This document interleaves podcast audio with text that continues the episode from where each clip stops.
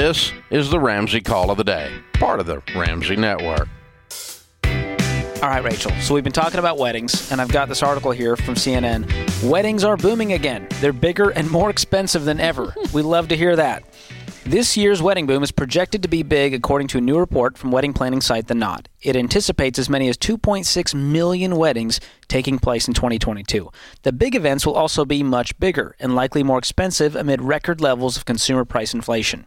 On average, couples spent a total of thirty-four thousand dollars on their wedding in twenty twenty-one, including the ceremony, reception, engagement, and wedding rings, the Knot report said. This is All getting crazy. It's, I mean, it's wild. And I just know someone, I know people personally that, yeah, they didn't, they didn't have their wedding because of COVID. Like yeah. they weren't able to have the wedding they wanted. So they waited. Actually, we know someone that's on our team and she's getting married tonight. That's right. So yeah, I mean, it's just, it is wild, and it's and it's an expensive day. It's an yes. expensive event. Uh, I always think about the Friends episode with Chandler and Monica, and Monica's like, if you call it a party one more time, because he's like, our big party. She's like, it is not a party. It's so a yes, it's an event. It's a it's day. An event. It's a day. Yeah, when uh, you divide the cost out by how many people are attending and you go, oh my gosh, is Uncle Richie really worth two hundred fourteen dollars? Well, that's the problem. Oh, it's like the per head thing. It's when you start getting declines, you're like, up. Okay, good, thank you. That's a great feeling. The people that you didn't really want to show up, that you, your parents made you invite. I know. So hopefully they're not listening right now. Sorry. They won't even know who they are. Hope, I was about to say, yeah, no. yeah, you're good, you're good. So here's the deal. With all these expensive weddings comes a lot of wedding advice.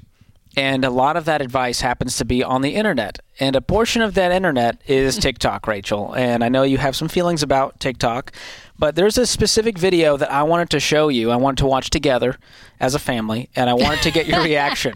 Are you okay with this? I can't wait. Okay, here is some of the worst wedding advice I've heard. Okay. Let's go. So I wanted to share with you the best wedding advice of all time. The second that you get engaged, open a credit card. Mm. No, I know what you're going to say. I already have a credit card. Of I don't course. Care. Get a new one. Of course. Get one that's running a promotion. But what you're going to do is you're going to put every single wedding expense you ever have on that card. Even if the vendor charges like a two percent credit card fee, pay the fee. It is worth it. Seriously. Um, we got a ton of bonus points. We put everything on that card because we already have cash saved. And so I think a lot of people think like, well, let's just pay with cash, then we're not in debt, right? But you already have the cash. So we just use it to pay off the credit card every month, but we're still getting miles. And that's like where the money really is. So then when you have all of these miles, you use it to literally book the honeymoon of your dreams for free. Oh, there's so much there to unpack, Rachel. We could we could sit here all day. I know, but it's the mindset. That is so... It's a mindset. That's a good point. That's so normal. This like, is the normal is... cultural... Most yes. people listening and watching go, I don't get it. What was wrong with that, that advice? That's true. Yep. Yep. Yeah, use the points. Go on the free vacation. It'll all work out. It's all going to work out. Even oh, if you have the cash. That'd be okay. That was the wildest part. They've got the cash to do it, apparently. And she says, even though you have the cash, put it on the card. Here's the thing. This, and this is tried and true. It's always been true because there's been study after study after study that when you choose to spend someone else's money, naturally you are going to spend more because there is not an emotional connection to the money you're spending. So as you're planning this wedding and putting everything on the credit card, you're like, well, yeah, yeah, yeah, let's do that. Or the, you know, that dress, the dress, it's like mm, eight hundred dollars more. It'll be fine because we're going to get the points. That's and we're gonna, future Rachel's they, they, problem. They start, you start to justify, you really do, these these transactions and the expenses. And, and, and doing a little bit more is actually better. I'd rather spend more because I'm going to get the airline miles on the back end. So it's going to be fine. And the crazy thing is when you look, especially at wedding budget, the average wedding is thirty-four thousand dollars. And you give yourself any leeway emotionally to say, oh, we can we can spend a little bit more. How much more? Thousands and thousands and thousands that you're probably going to spend, again, because there's just not that, em- there's not a feeling of, okay, that's my money leaving. So you are to get a plane ticket to Cancun. And I'm like, listen, plane, it's expensive right now. I get it. Sure. But, but it's not thousands of let's dollars. Let's just say a thousand. Let's say it's a, let's say it's five hundred dollars there, five hundred dollars okay. back. Two people, it's two thousand dollars. I guarantee you they spent more than two thousand dollars because of the idea, oh, okay, but, but we're going to we're gonna get some on the back end. It's oh, fine. Yeah.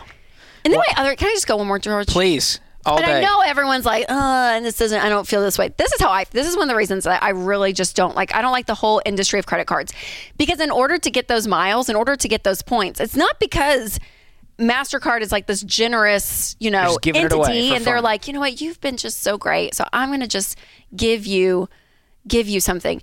They have trillions of dollars, like billions, billions, I'm going to say trillions, I don't even know if that's true, but billions, we can say for sure, of dollars for people that don't pay their credit cards mm. off and are paying interest. So the people that are mismanaging their money, you get to go get your seven hundred dollars plane ticket paid for. By the, and I'm like, it's gross. Like, that doesn't I, feel good. It did. Well, to me, it did. I'm like, you know what? The whole, and it, gross. Can I just use my money and like stay away from, like, I don't even want to yes. participate. I don't want to participate.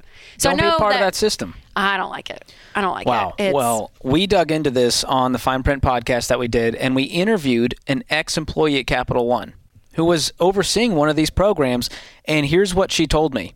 The average credit card has thirty different price point and reward tiers, and that's on purpose. They mm-hmm. want it to be confusing and overwhelming, and they do ten thousand experiments. That's a direct number she told me on customers. You are a hamster in the maze, and you get to the cheese, and you think, more. I won, yeah. I won, I got airline miles, I won. And then you zoom out, and you're a hamster in the maze, on the wheel, in this cycle yeah. of trying to get more points to go on your next trip. And I just go... Dude, become your own cashback program. Save up for your trip. I'll teach you how to budget. We can yes. do this on our own and yeah. not have to hope for some miles to come through. And the fact that she said, and you get those airline miles, and that's where the money really is. And I'm like, your airline miles are worth zero dollars. You yeah, can't yeah, cash yeah. those out. yeah, yeah. You can cash money out of your bank, but your airline miles, one hundred thousand miles, we don't. Where does that get you? That's not one hundred thousand miles of travel. That's an arbitrary number that these credit card companies use to confuse you. Yeah, yeah. If they were so generous, they would just say, all right, two percent, it's going to be full cash back. Here's two thousand dollars. They make it confusing on purpose to get you to spend and spend and spend. To spend more and more. Don't do this. And only forty-eight percent of Americans, so you know, a little less than half, pay off their credit card every month. So you hear mm. people say, you know, well, I pay I mine off. Yeah. yeah. Half of those people that say that don't. That's the problem with the advice like this is she's saying a blanket because I can manage my credit card spending well. Yeah. Everyone should go get a credit card. And then half of America is in credit card debt. Average carrying sixty-eight thousand dollars, or I'm sorry, six thousand eight hundred dollars. Mm. So almost seven hundred dollars. Seven, I'm sorry, gosh, seven thousand dollars. Wow. And, and I'm like, you know, and, and the credit card arguments... Because I'm like, the math, like, okay, I get it. Like, I sure. Yeah, you spend that, you get, okay, then yes. On the on the sheet of paper, I'm like, yes, that, that, that. But again, what you don't take into account is everything else we've been talking about of how much more you're spending, how much you're just in their rat race of them knowing you better than you even know yourself. Um, and it's, and then, you know, and I know some people use their credit card to make ends meet. They literally do not make enough to...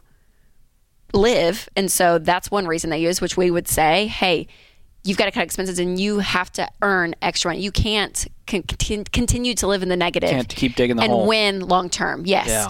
And then the other is just buying a bunch of stuff. I'm like, and, it, and then you end up with almost a seven thousand dollars balance on average oh, yeah. for people. And I'm like, and it's, and I think about our min- the minimalists, some of our friends, and I'm like, it is, it's, it's just, it's just this American standard of what we expect to live like. Mm-hmm. And we don't expect to live like this. We're going to do anything in our means possible because this is the expectation. I'm like, who set the bar? Who decided that? The who credit d- card companies did. Sorry, and here's the truth. You can't spend your way into a meaningful life.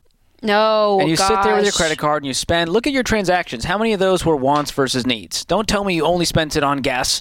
Listen, you're having some fun. And that's okay, but that stuff's going to have you if you're not careful, and you're going to be sitting there with credit card debt, hoping for some airline miles so that you can go to Cancun. Pay for your own dang honeymoon. We'll teach you how. We can do this all day long, dude. You don't have to wait on Capital One. Thanks for tuning in to the Ramsey Call of the Day. To check out all of our podcasts, just search Ramsey Network on Apple Podcasts, Spotify, or wherever you listen.